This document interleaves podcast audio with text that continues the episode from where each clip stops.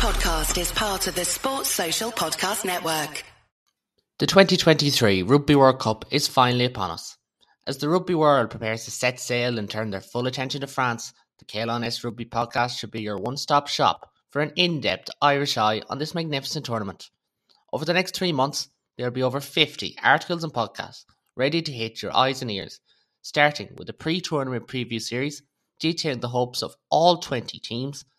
There will be preview and recap podcasts of each of Ireland's World Cup and tournament fixtures, as well as a weekly review pod with guests from the world over.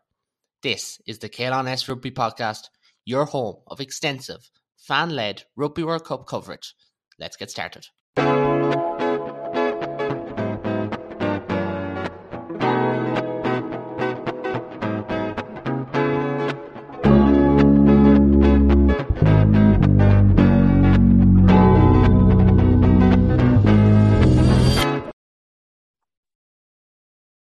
Hello and welcome to the second episode of my 2023 Rugby World Cup preview series. We continue the series by looking at the three time champions, New Zealand. Despite a shaky 2022 where they lost a test series at home to Ireland, they are close to securing a fourth rugby championship in a row, but still seem to be going in under the radar. Joining me to preview the All Blacks tournament is Kiwi rugby writer and another debutant on the channel, Jamie Wall. So thanks very much for joining us, Jamie. It's great to be here, man. Thanks for having me on. No problem. Um, well, I'll start all these podcasts the same way. So I'll ask yourself as well, Jamie. Where's your excitement for the tournament as of as of now? Over over a month and a half out. Uh, yeah, it's getting pretty palpable at the moment. Uh, it's been an interesting last few years for the All Blacks, and when I say interesting, I mean not that great. Uh, which is not how they usually are going into a World Cup. Um, and I think that now that the season has started playing and and the All Blacks have a couple of good wins under their belt, uh, that people are really starting to really really starting to kind of look forward to the tournament and say like, okay, if a few things go our way, then then you know the All Blacks might have a decent shot at taking it back. So you know the confidence is still very much there from from all black fans but for me i think as someone who's going over to it i'm, I'm really looking forward to it. I think that um, you know, having a tournament in france is something that's really unique uh, and i just can't wait to to get there because this is this is the most interesting world cup that there's ever been i think. If you, if i can take my all black hat hat off uh, i think that any number of teams can win it and and and the way that the draw's been structured has been heavily criticised. But at the same time, it's it's meant that we've been having discussions like this for the last two years. So, you know, the the more talk and the more conjecture around these sort of things, the better. Because at the moment, right now in, in New Zealand and Australia, we've got the the Women's Football World Cup going on, and it is very interesting to watch a tournament where sort of every pool game really, really matters. You know, mm-hmm. and and ideally that's what you want to get to with this with the Rugby World Cup. So I think that's helping fuel the excitement as well because you know the All Blacks are going to go off to a tournament which they people expect them to win. So yeah, to answer your question, excitement is is building. That's, that's good to see, and it's um well, we we speak about a day after Ireland were officially eliminated from the Women's World Cup, so hopefully the the men go a step further at the at the very least. Um, but as like as I alluded to and as you alluded to, they kind of come in in a an unfamiliar setting to say the least, you know, and, and fans the world over, like they're almost they're almost an enigma, which New Zealand never are because they've they've had up and down form. We have the the lame duck coach and Ian Foster with Razor coming in, Scott Robertson. But yet, like they're still they're still New Zealand. They still put what was it, 35 points on South Africa there two weeks ago. Like they're a force to be reckoned with. So Jamie, would you go along with the sense that with the sense of the unknown, or do you think they're they're just ready? New Zealand are ready to attack now. Yeah, great question. I mean, you can make a case for both, uh, really, uh, because I think that the results of the past few years have made us wary as as All mm. Black fans that nothing's guaranteed. It, it doesn't feel like anything's guaranteed anymore, and we're going to talk about it a little bit later. And but the Irish series last year was was really devastating, I think, for a lot of fans because it's one thing to lose to Ireland and Dublin, it's another thing to lose in Chicago, but to lose in New Zealand really showed just how much of a shift there's been in the last few years. And there are a lot of reasons uh, for that. Um, but it feels like now, after a long season last year uh, and a big long layoff, and a lot of players getting rested throughout Super Rugby, which people aren't that happy about, but is probably for the greater good. Um, that the All Blacks and that Ian Foster has managed to put together a pretty comprehensive plan because those first two tests that they've had this year have been really impressive. Like probably the most impressive uh, of this of this era, uh, given the amount of pressure that was on. Like there are a lot of people in New Zealand that just presume that we would lose to Argentina in Argentina, which is insane when you think mm-hmm. about the All Blacks history and everything. And so for them to come out and just smack the Pumas over the head and take that game within the first like 10 minutes, and then a week later do the same thing to South Africa, uh, it, it it's it's a very very positive steps. So I think I'd be more inclined to agree with the, that they're primed to attack because I think once the psychological um, uh, value of the All Blacks just kind of being really ominous and being in good form is going to make a lot of other teams worried, really worried, and perhaps mm. adjust their game plans accordingly. Uh, and when you start as a team worrying about more about your opposition than yourselves, then you're in trouble. And I think that's what what's tripped up a lot of teams against the All Blacks just forever. Uh, and so I think that the if they can go out tomorrow, give the Wallabies a hiding, um, eh, you know, take back the Bledisloe Cup and go into the World Cup unbeaten, um, I think the mood would definitely be shifting more to a positive one um, by the time the tournament kicks off. But in saying that, yeah. uh, in, in saying that, that that game against France, we're really we're really going to know like after the first game of the World Cup. Yeah, that's that's where it's going to go because it does feel like even for France, all roads lead to that opening game. First of all, like we've got, like, I, I watched the South Africa game um in Auckland and I was just so I was blown away. Like everything from New Zealand, it was from the side that drew with England last year, that lost twice to Ireland. They just looked like a well, a much more rounded team, and like I've done a French preview, which is already up on the channel, and they're saying, you know, I wouldn't be surprised if the loser that game goes on to win the World Cup, similar to 2019 when yourselves in South Africa played the, an opening game, and it does have that vibe where it's like it's big, but these sides, like New Zealand, are number four in the world. They could go to number three at the weekend, depending on how they get on against Australia. And like you, you just can't you can't write them off either. Like they are they are kind of prime. But I suppose to look in New Zealand, we have to look back as well. You know, yes, they have the history of three World Cups, but like it's gone under the radar. They've won three rugby championships in a row. If they win, if they go and they beat um Australia in, in the MCG, it's it's four in a row in a World Cup cycle, which is it's, it's phenomenal.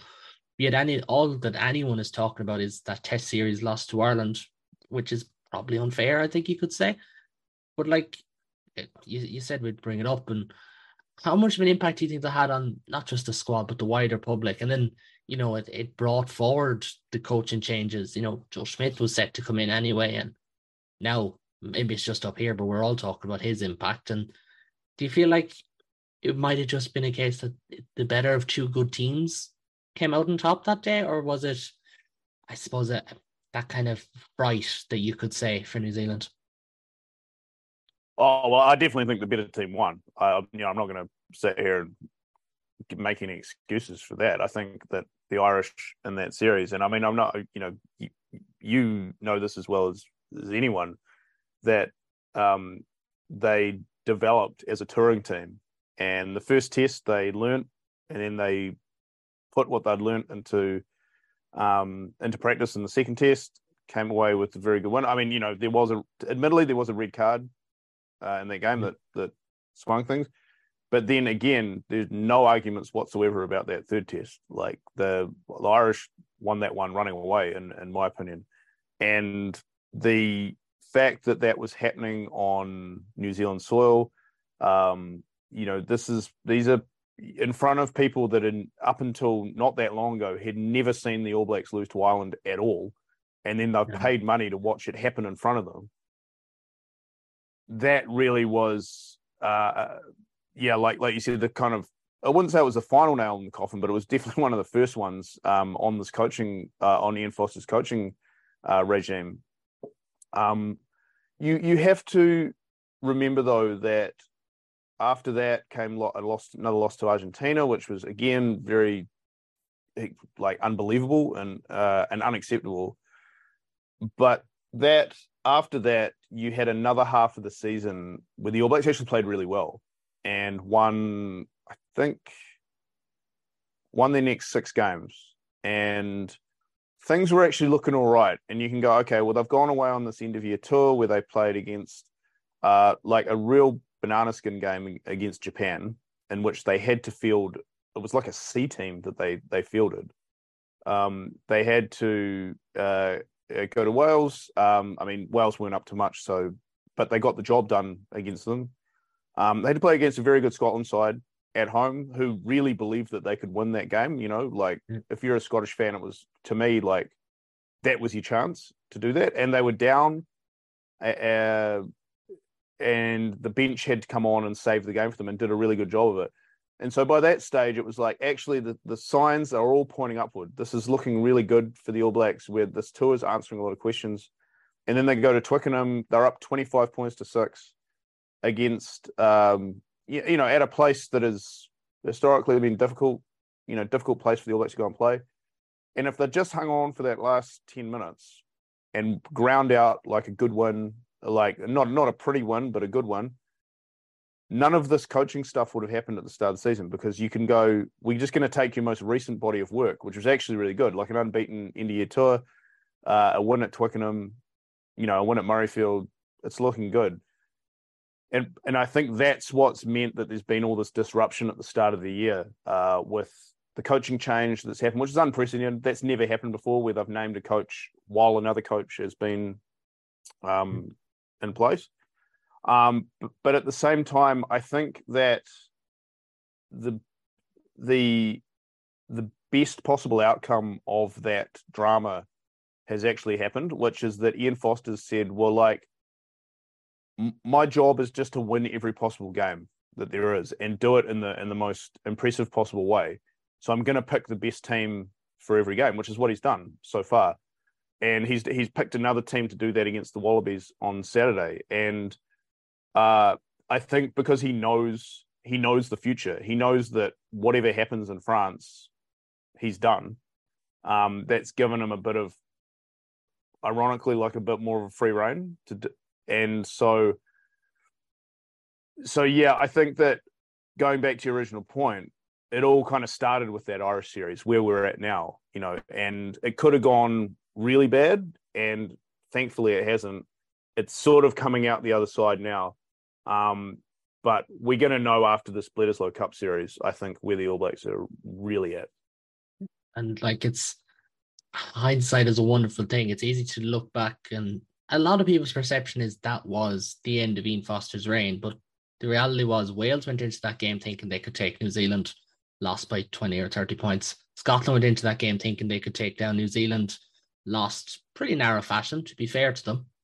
And England were probably the most defeated going into it because, you know, the scariest time to play New Zealand is when they have a, a run of games on you, and they had. And yes, it was a bit of a weird game, as as you alluded to. So it's the the question marks are probably still there, and like I I I meant to put in in the notes and I haven't, but just that coaching ticket that's coming in with Scott Robertson, with um a former Munster man and Jason Holland, Leon MacDonald, is there? I know Robertson has this persona that's very well liked and he has the credentials to match, but like when you got some very successful Super Rugby head coaches, never mind just assistant coaches, but head coaches would the general fan base in New Zealand be pretty optimistic seeing them come in? And again, not just Robertson, but even just the the ticket that he's assembled alongside him. Oh yeah, absolutely. I mean, there's been people who have been screaming out for Robertson to be head coach since the end of the last World Cup. Um, he's a very popular figure um, down here, and you know, even and and that's from a guy from the Crusaders, which is a team that everyone hates. So, for him to have the amount of groundswell of support uh, that he does, uh, it really says a lot about how people regard him. I mean, you can't argue with his body of work. He's won Super Rugby every time he's coached a team in it, which is incredible, really. Uh, and he has he has a very good way with the the media. Everyone seems to get along, you know, enjoy the way that he carries himself. Um, the media, he's a little bit offbeat, um, which is different for a rugby coach in New Zealand.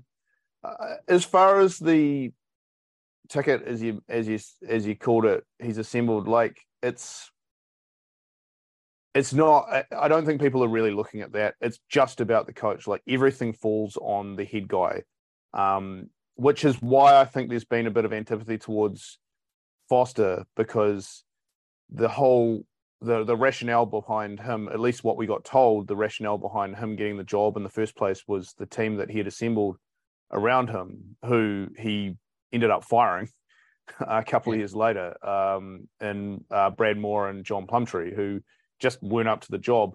I I feel like um like Jason Holland's done pretty well to get to where he is. I know obviously you he's got that connection in Ireland, but as a Hurricanes coach, I kind of expected more given how much talent um, that that team has. Uh, he's also just a little bit. Uh, he's ironically kind of more a little bit unfamiliar to us because he's done all his coaching overseas. And so when he was named at, as Hurricanes coach, a lot of people didn't even really know who he was.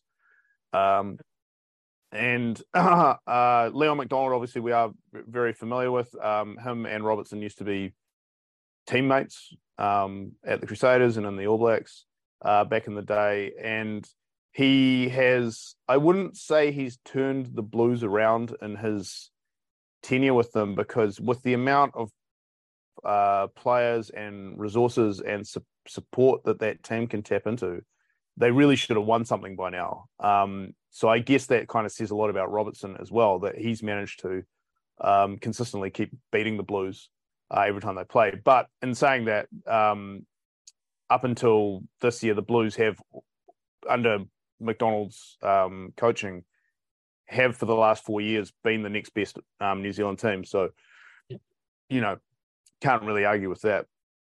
Um, but yeah, it.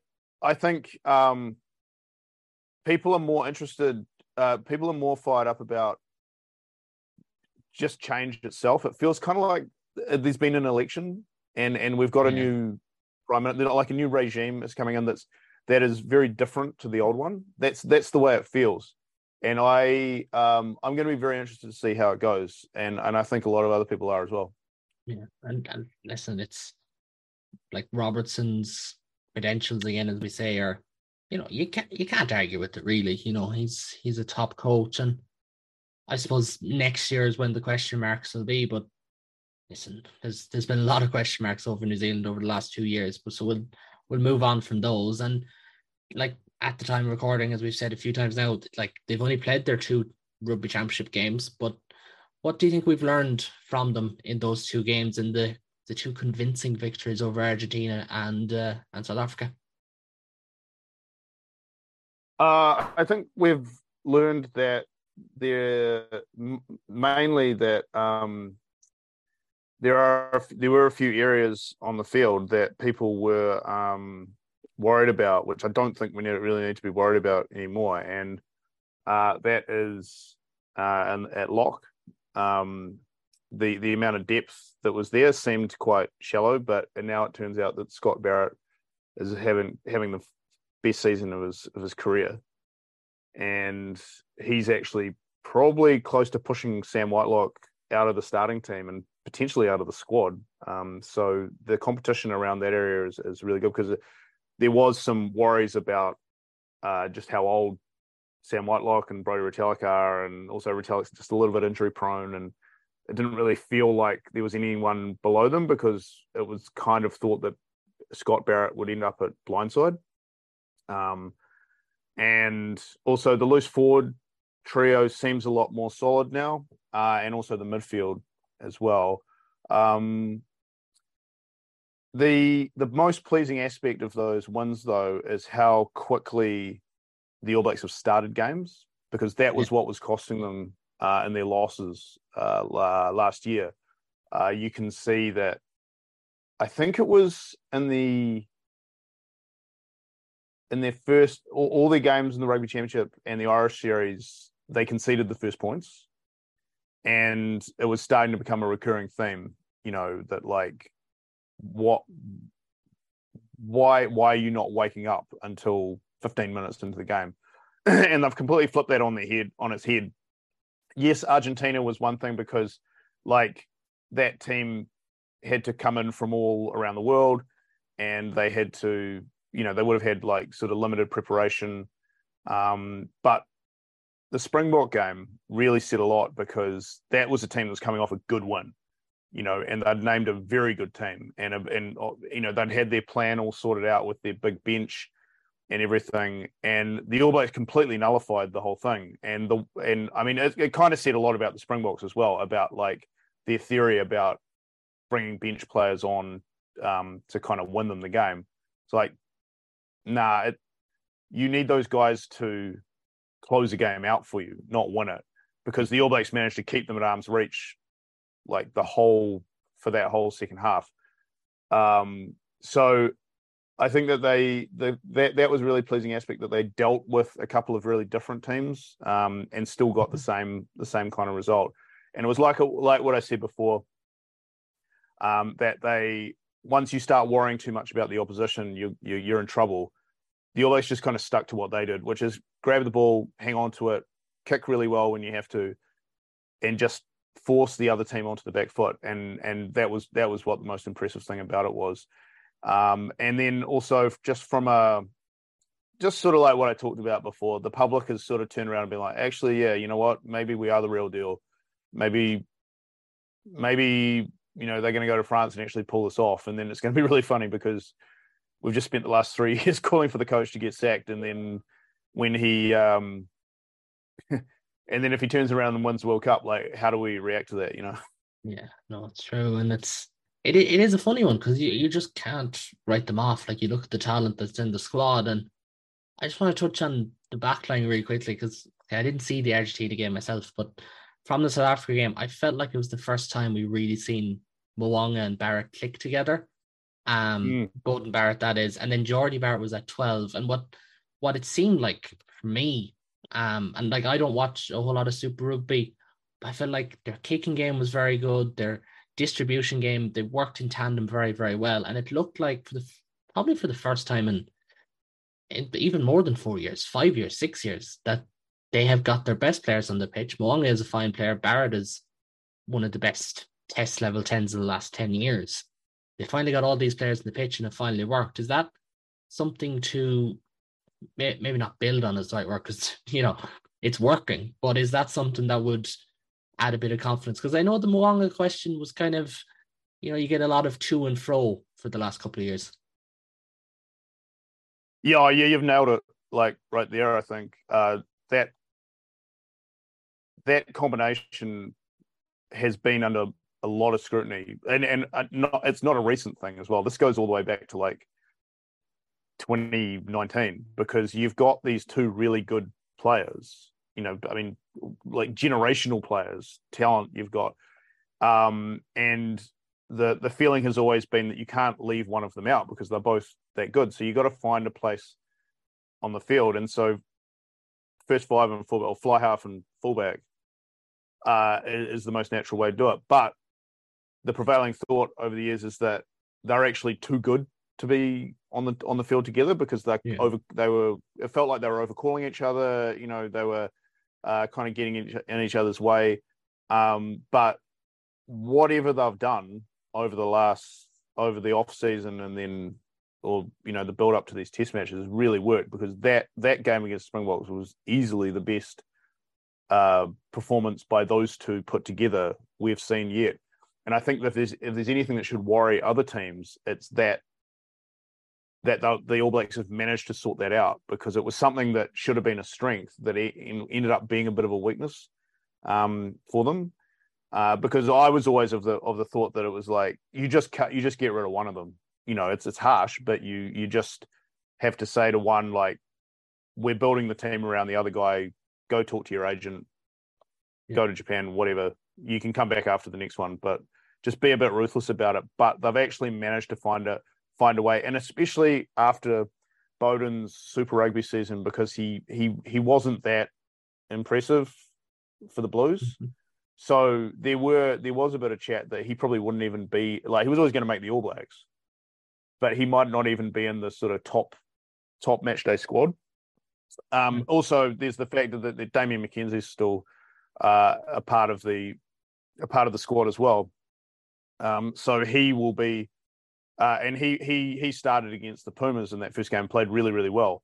So now you've got these options there because I feel like McKenzie will probably come back into the team in the 23 jersey uh, for the World Cup. And by doing that, you've actually, I'm not sure whether they were trying to do this, but the team is now stacked with goal kickers uh, because yeah. you've got Jordie, Jordie Barrett there as well, who's the long range um, option. Uh, McKenzie's obviously a great kicker. Mo'unga's fantastic. And Barrett, he, I mean, he's he's had his off nights, but he's still scored like 700 points in Test rugby or something like that. Yeah. So you know that's that's really that's a really good byproduct of of this of this selection um their selections here. And it was really interesting to see South Africa show up without a goal kicker at all. Uh, the other, well, not a recognised one, yeah. um, which is really odd for them considering what their game plan is. So, um, from a World Cup perspective, uh, it's great to see that they've they've covered that really well. And it's that's it's funny you you um, highlighted the difference because that's actually what cost South Africa against Ireland last year. They they're kicking, I think they had something like three from six or something in place kicks against Ireland, and they lost by a score for New Zealand. That's not an issue, but just uh, we'll touch on the wider squad in a minute. Like there's there's more players than out halves, contrary to what we all like to believe. But McKenzie then like a very good player, a, a test proven international fullback. Probably didn't have the best Super Rugby final um, at out half, but played very well against the Pumas in his next game at out half for New Zealand this time. Is he probably on the outside looking in, or is he still like, okay, as a 23, he's a very good option? Uh, yeah, I, I am not. Well, this is the only puzzling thing about what the All the team that the All Blacks have picked uh, for this weekend is that he. I would have thought he would be back in at 23 because that was sort of logically where he'd go because I think Mo'unga's last performance has not cemented him at, at, the top spot, but definitely sort of put him ahead uh, as as the All Blacks' first choice um, out half. Sorry, I was, I was, trying to remember what you guys call it. There's so many bloody no different names for this. I know. Yeah, anyway, in right, you know, uh, and um, yeah, yes, I, I, I still think he's going to be a solid part of the top test lineup, uh, but the only thing about him is that when and you, you did kind of mention it alluding to the super rugby final as soon as he's not getting the front football and he's not getting it his own way, uh, things can be he can kind of melt a little bit because uh, there were there was at least one game where the Chiefs in Super Rugby when the Chiefs got upset by the Queensland Reds, where he was completely ineffective because the uh, the Reds uh, the Chiefs had rested a lot of their forwards, and the Reds really took it to them uh, in a game. Um, and I think that it's stuff like that where he kind of needs to prove himself in more adverse conditions uh, uh, that he can he, would be seen as, as like the sort of guy you'd want to be starting at 10 and in a, in a, in a knockout World Cup game, for ex- for example. But if that did happen, if there was a couple injuries, and if he's playing ten uh, in a crucial game, I I don't think the All Blacks are, are losing much uh, really, given that he's such a good goal kicker as well, and uh, and and the running threat that he he provides, and and also if Beauden Barrett was on the field with him, um, they can almost just swap positions because McKenzie's played uh, a lot at fullback uh, at Super Rugby level as well. So and and started tests there. So um, it's a good problem for the for the All Blacks to have to have those three guys there because any three of them, any of the three, uh, starting a test match, I don't think the All Blacks are are losing much. Great position to be in, really, isn't it? Like it's, and then just moving on to the wider squad, as as we said we would, let there be, as always, there's this pilgrimage away from Super Rugby after every World Cup to to Europe or Japan, but for now, the squad that Ian Foster has picked. Um, I suppose, firstly, how do you think it matches up with previous World Cup squads? I think big names is probably a bit lighter, possibly. Maybe that's just because we don't see as much Super Rugby up the north anymore. But is there anyone to watch out for? You know, maybe guys who should, who will feel like they're unfairly omitted, maybe. I uh, no, I don't. I mean, that's the one thing about the naming of the squad is that there wasn't really anyone that got left out other than uh, Shaun Stevenson, uh, who was the form fullback for the Chiefs, who is actually part of the kind of wider All Black group. He's been with the team since they started training, and he's kind of there as an injury cover. Like that was the bigger mission that that shocked everyone. Um, how much game time he would have got had he been picked, though, that's the interesting one. I, you know, he he he might have started against the in that game against Argentina, uh, but given those three guys that I just talked about, he probably wasn't going to get a run at fullback. Um, he would have had to have been on the wing, and then you've got to m- make space for him uh, by taking out like Will Jordan, and you can't take out Will Jordan if he's fit because he's good for a, a try and a half every Test match. Um, so I, I, I was a lot of people were really critical of Foster for for making that omission, but logically, given what he's trying to do with the 10, 15 axis, I can see I can see what he's what he's trying to do. I personally would have Stevenson in there. I just like if the guy's scoring as many tries going into uh, a, Test rugby season, you pick them. You pick the, the winger who's getting across the line line the best. That's just the way All Blacks have the All Blacks have always worked. Uh, and uh, Caleb Clarke hasn't really been doing that, and so that's that was that's the one big area of contention since the All Blacks started playing and winning. Though people have kind of forgotten about it a little bit, and Stevenson is like this close to being in anyway. It's just going to take like one injury, and I, I, feel like he could he could force his way in. Um, and then the other thing is is that like the All Blacks draw is, for the World Cup is they have these these pool games against um, bloody Luxembourg and Madagascar and whoever, but like that, those were the games that these guys would have been playing. Um, the only other critique of the the wider squad I'd have is that they've kind of run out of time to use uh, some of the new guys who are again picked off Super Rugby form to to really give them test experience. Um, Cam Roigard, who's the halfback from the the Hurricanes, um, who is very very highly rated. He's a he's a big halfback. He's about six feet tall. Um, who I I feel like they were going to use mostly as a bench player to come on and defend and kick the All Blacks to victory. You know, um, uh, much the same way that TJ Perenara uh, was the role that he he was filled. Um, he's been named on the bench um, for tomorrow night. Like I hope they give him some decent minutes um, and that he can force his way into the into the World Cup squad because he was just so good um, during uh, Super Rugby. And another guy um, that like I I'm guessing is going to have a run next week, but I, I, would have liked to have seen him play more as Samipeni Finau, who's a blindside flanker from the Chiefs, who was again like a guy not not a lot of people were talking about at the start of the season, and by the end of it, it was like this guy could potentially start, you know, right now um, uh, for the All Blacks. So it's just kind of a shame to see a few guys in there that you're like, you should be striking while the iron's hot. If these guys are coming out of Super Rugby in really good form, put them in the first test. Like pick on form and and and just see what happens um, from there because you know it's the rugby championship. Like yes, it's nice to win it, but it in a World Cup year it doesn't really matter. And if you look at previous World Cup years, the All Blacks actually haven't won the Rugby Championship in its present form form in any World Cup year yet in the in the four team format. I think you have to go back to 2003 or it's either three or seven when the All Blacks actually won uh, the Tri Nations uh, leading up to the World Cup. And New Zealanders don't care if, if you don't win the Rugby Championship, but you go and win the World Cup. Uh, as long as you're winning that and the Bledisloe Cup, um, people are people are happy.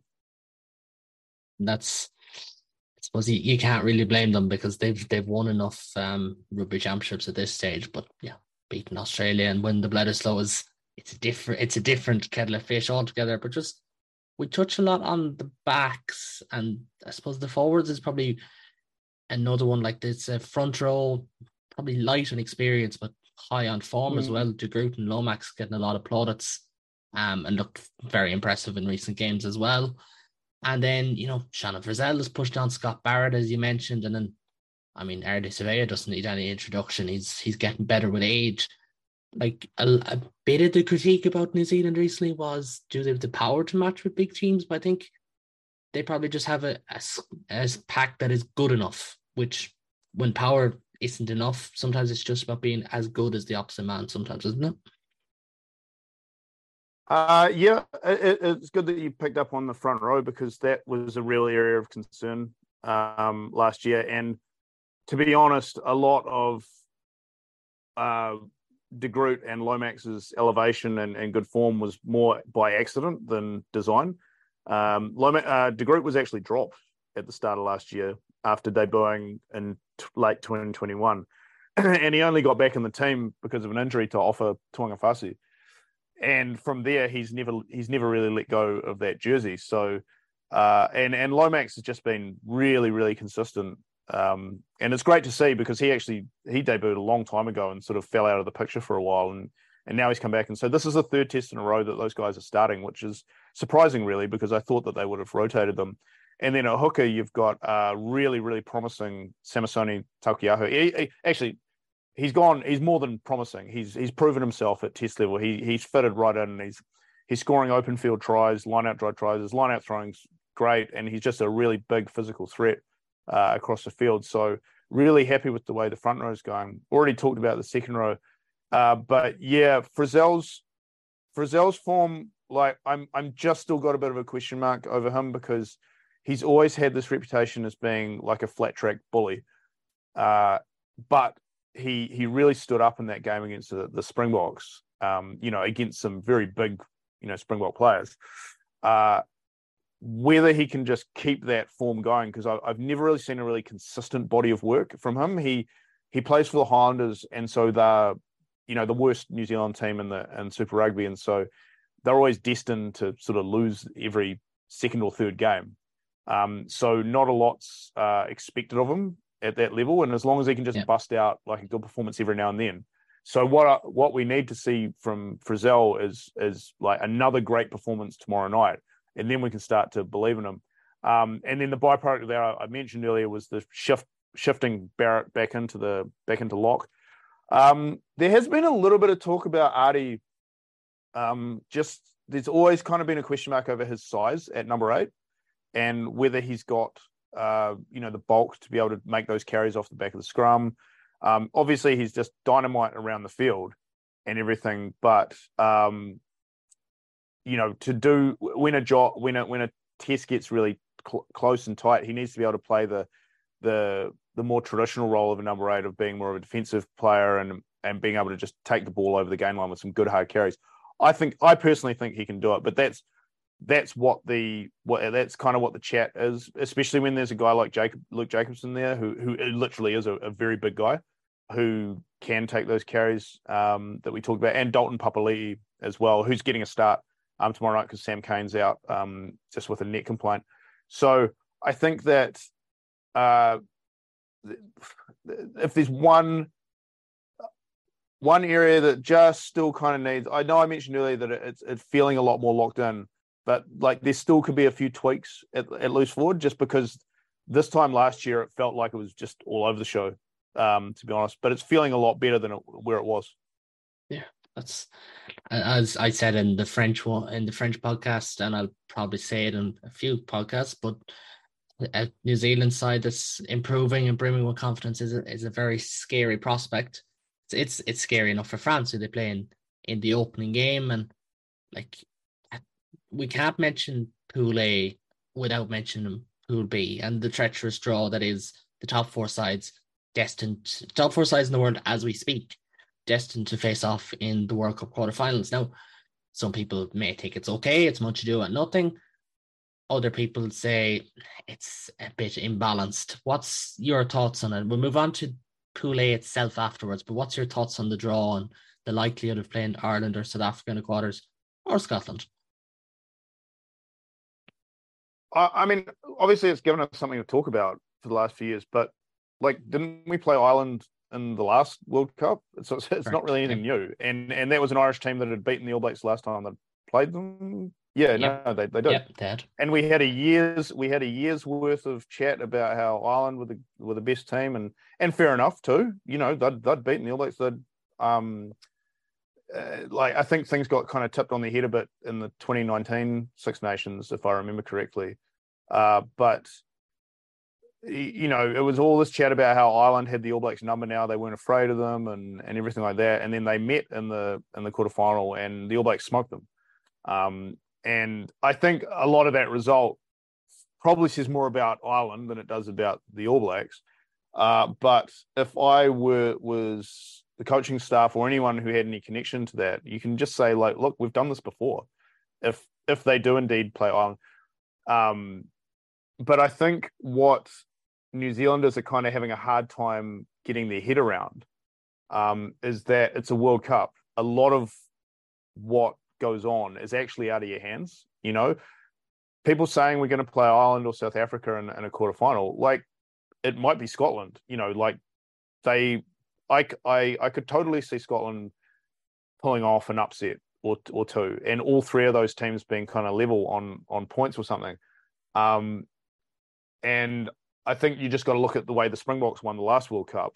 A lot, just things just fell into place for them, you know. Uh, and if if for some reason the All Blacks, you know, they win against France, they play against Scotland in a quarterfinal, all of a sudden everything's looking, you know, you you be you're on course to play, I think, the Wallabies in a semi-final.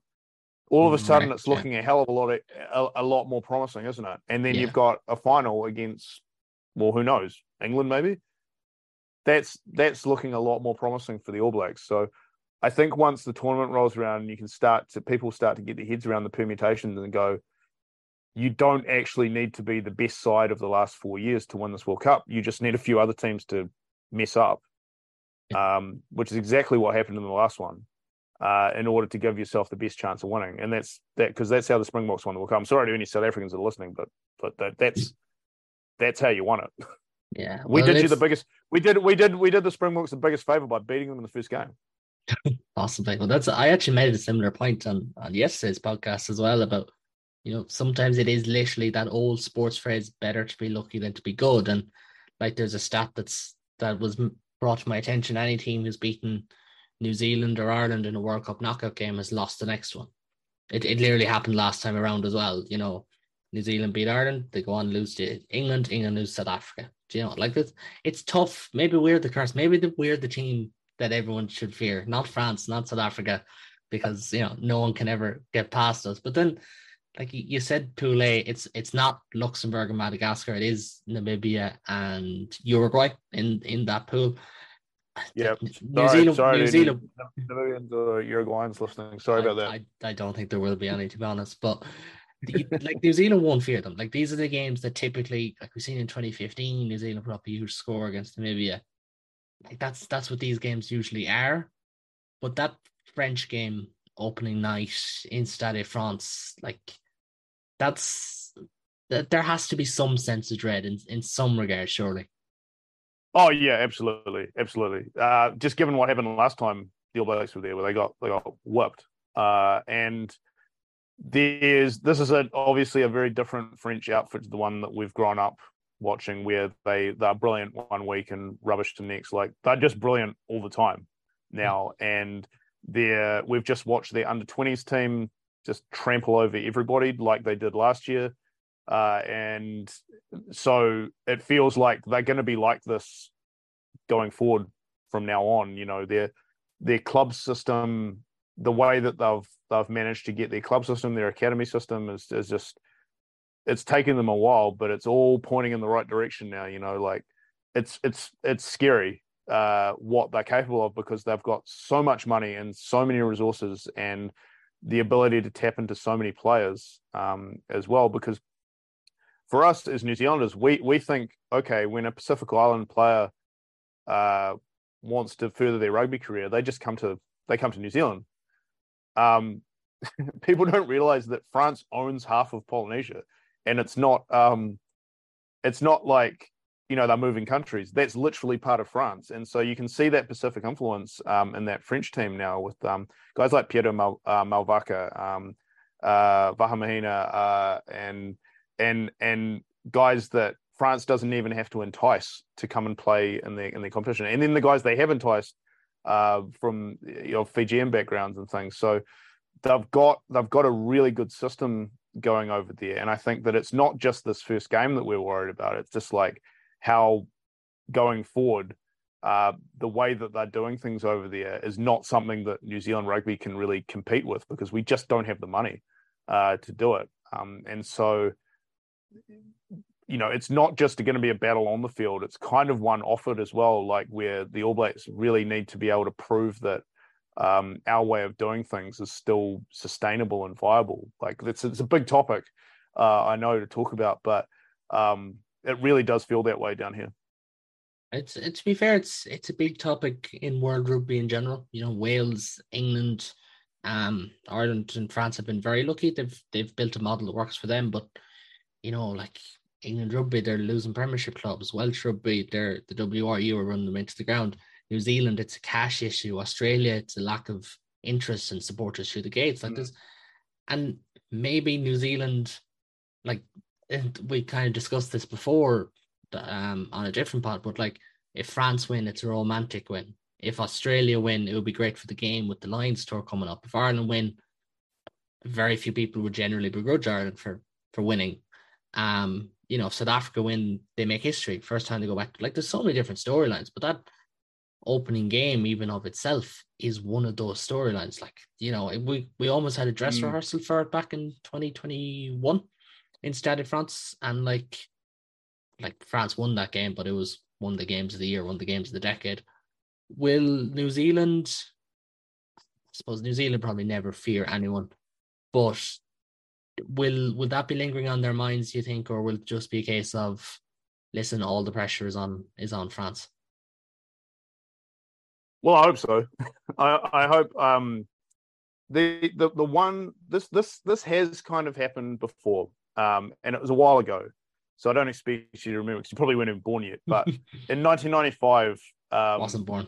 obviously, obviously, everybody remembers uh, or or knows about Jonah Lomu just running over everybody, and the All Blacks being this absolutely unstoppable force that got tripped up in the final.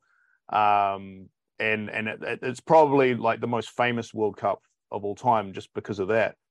Uh, People forget though that the All Blacks actually came in off a really bad season um, the year before. They'd, they'd lost a Test series to France at home, which was the last time that they'd lost a series until at home until last year, uh, and had lost the Bledisloe Cup uh, as well. Um, this was obviously amateur era, so there's a lot less tests played. Um, but the the feeling going into that World Cup because it was played much earlier in the year. It was played around May, uh, think it finished. Yeah, it was May, and the final was in June sometime. So our southern hemisphere, like the start of our winter. Uh, so the All Blacks only had one game going into it where they thrashed Canada. Uh, so the feeling of that one was felt a lot like what this one this one does.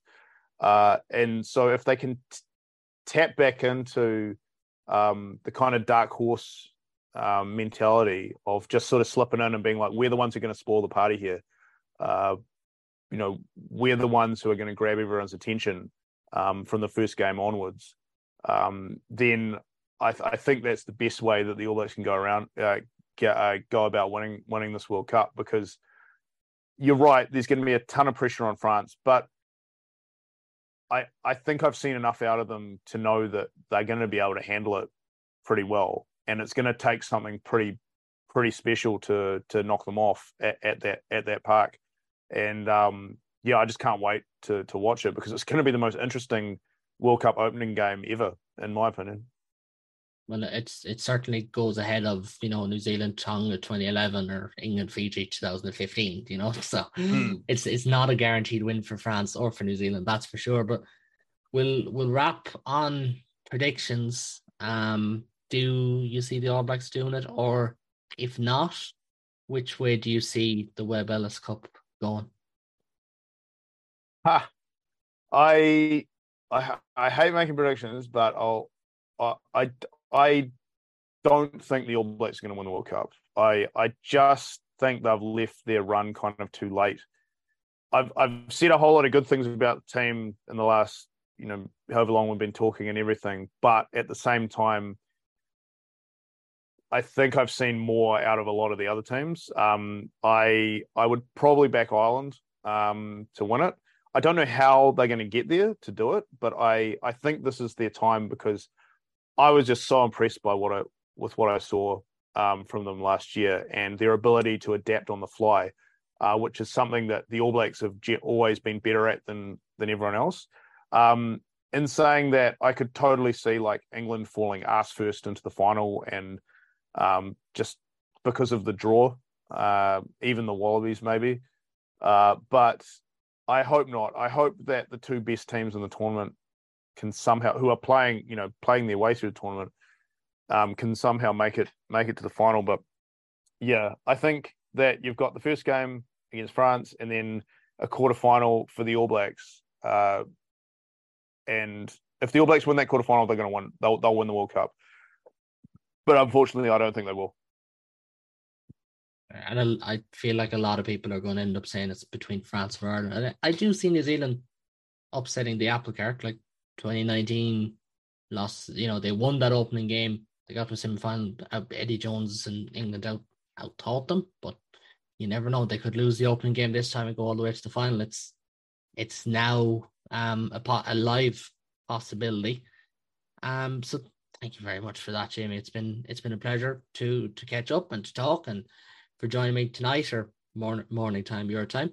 So I'll be back again on Thursday with the third preview pod as we round off A with the preview of Italy.